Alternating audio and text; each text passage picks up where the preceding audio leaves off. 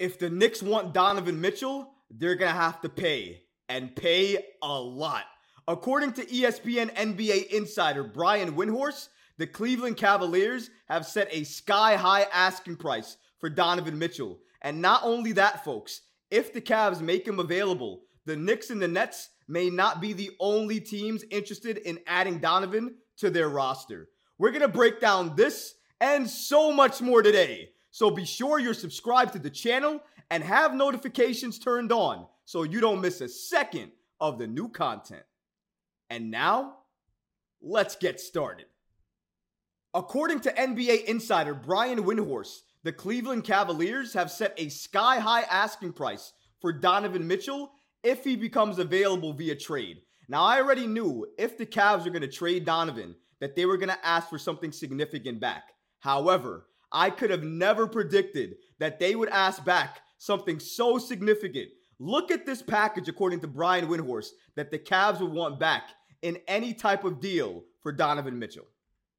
According to Brian Windhorst, no matter the number of suitors after Donovan, the Cavs would likely demand that the return be as good as what they gave up to get Mitchell in September 2022.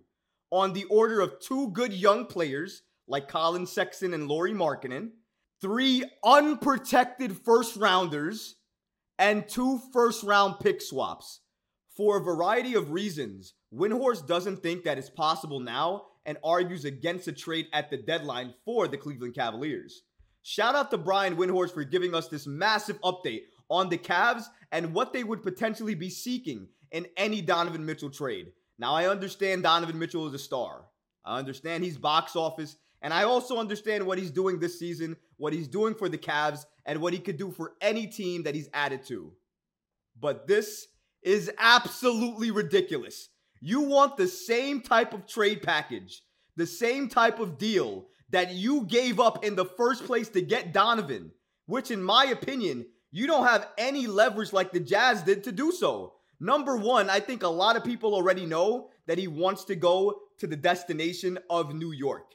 That really means that only two teams are likely on his radar. If that's the case, all the other teams around the league likely know that. Are their trade offers going to be just as strong?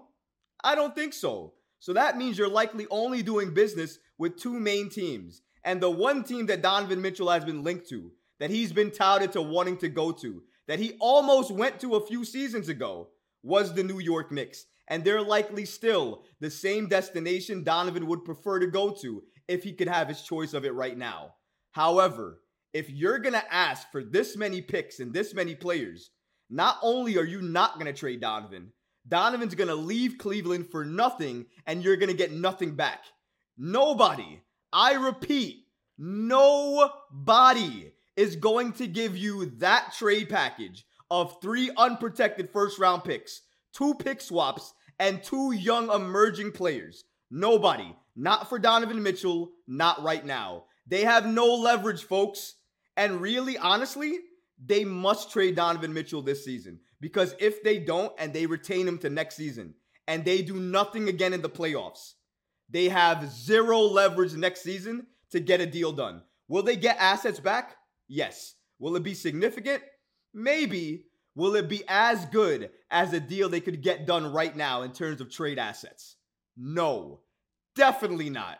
Because right now, they have a little bit of leverage.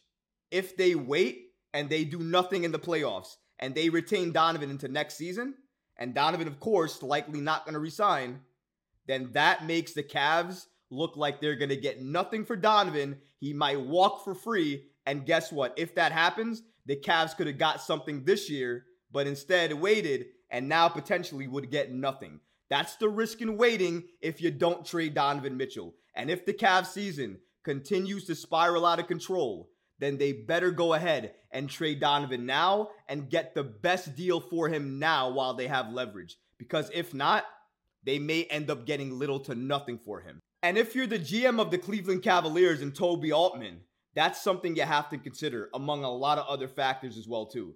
You also have to factor in what other teams may be interested if I make Donovan Mitchell available. Because for the New York Knicks, the only team that I thought was significant in terms of having another chance to get Donovan other than the Knicks was the Nets. because they pose another threat for him getting another route to New York. And that's the only real reason that I consider them a threat in the Donovan Mitchell sweepstakes. However, according to Brian Windhorst, he stated that the Miami Heat and at least two other teams in the Southwest Division would also have interest in Mitchell. Mitchell is under contract through July 2025, but as Windhorst said in the past, and as Bontemps reiterated on Monday, no one thinks that Mitchell will sign an extension with Cleveland. Windhorst stated the following about the situation. I would say the Knicks and the Nets are riding the line. Those two teams where I think Donovan would have a chance of re-signing. If they got into a bidding war, I think that could be interesting. So as ESPN stated here, the Miami Heat is another name to watch out for and another team to watch out for in the Donovan Mitchell sweepstakes. So you can add them to the list with the Brooklyn Nets and also the New York Knicks. But did you also take notice that Brian Windhorst stated, he didn't mention it, but he stated that two other teams, other than the three teams that we just mentioned, may have interest in adding Donovan Mitchell to their roster. More obstacles for the Knicks to get past if they want to add Donovan to the roster. So that's another thing that they have to look at, along with the fact that the Cavs may seek a sky high asking price for Donovan. So not only do you have to deal with other teams posing a threat and their trade offers, you also have to deal with the Cavs and their potential asking price for Donovan Mitchell. Windy mentioned the fact that the Knicks and the Nets might get into a bidding war over Donovan Mitchell.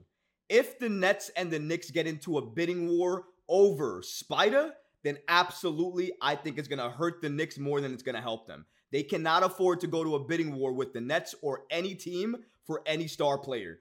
That's why it's very imperative that the player that they go after needs to want to be in New York, has connections to New York, but more than anything else, will make it known in some way without getting fined, of course, that they want to be in New York and they only want to play for the Knicks. Because if that happens, his trade value will go from here all the way down to whatever the Knicks and Leon Rose make it to be. Because if he gives the Knicks that power, the Knicks gain the leverage. No other team will have the leverage. And it's likely that the Knicks will offer a package just good enough. Not a great package, but just good enough that beats out all the other packages on the table to get Donovan Mitchell on the roster. And that's the most ideal way for the Knicks to add Donovan if the Knicks go through that bidding war and end up getting Donovan Mitchell anyways, they might be hurt more in the process because that way they might have given up more assets than necessary to get Donovan.